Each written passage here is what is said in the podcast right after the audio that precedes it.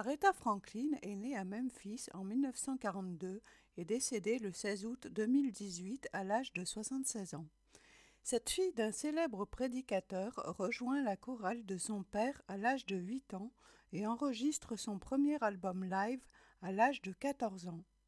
Elle grandit aux confins de l'East Side de Détroit, dans le Michigan, et passe son adolescence sur les routes où la mènent ses concerts en pleine époque de ségrégation. À l'âge de 18 ans, elle s'installe à New York sur les conseils de son idole et ami Sam Cooke. Début 1960, elle signe un contrat chez Columbia Records. S'ensuit, dès 1961, ce qu'on appelle dans le métier une longue traversée du désert, durant laquelle la chanteuse enregistre bon nombre de reprises sirupeuses. En novembre 1966, Aretha Franklin signe chez Atlantic au moment où sa carrière est au point mort.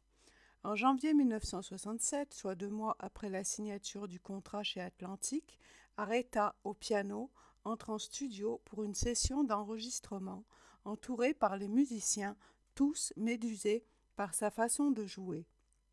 C'est de cette session que sortira une chanson considérée comme étant l'une des meilleures du rhythm and blues, I Never Loved a Man the Way I Love You, ainsi qu'un morceau en premier lieu qualifié d'horrible par Jerry Wexler lui-même.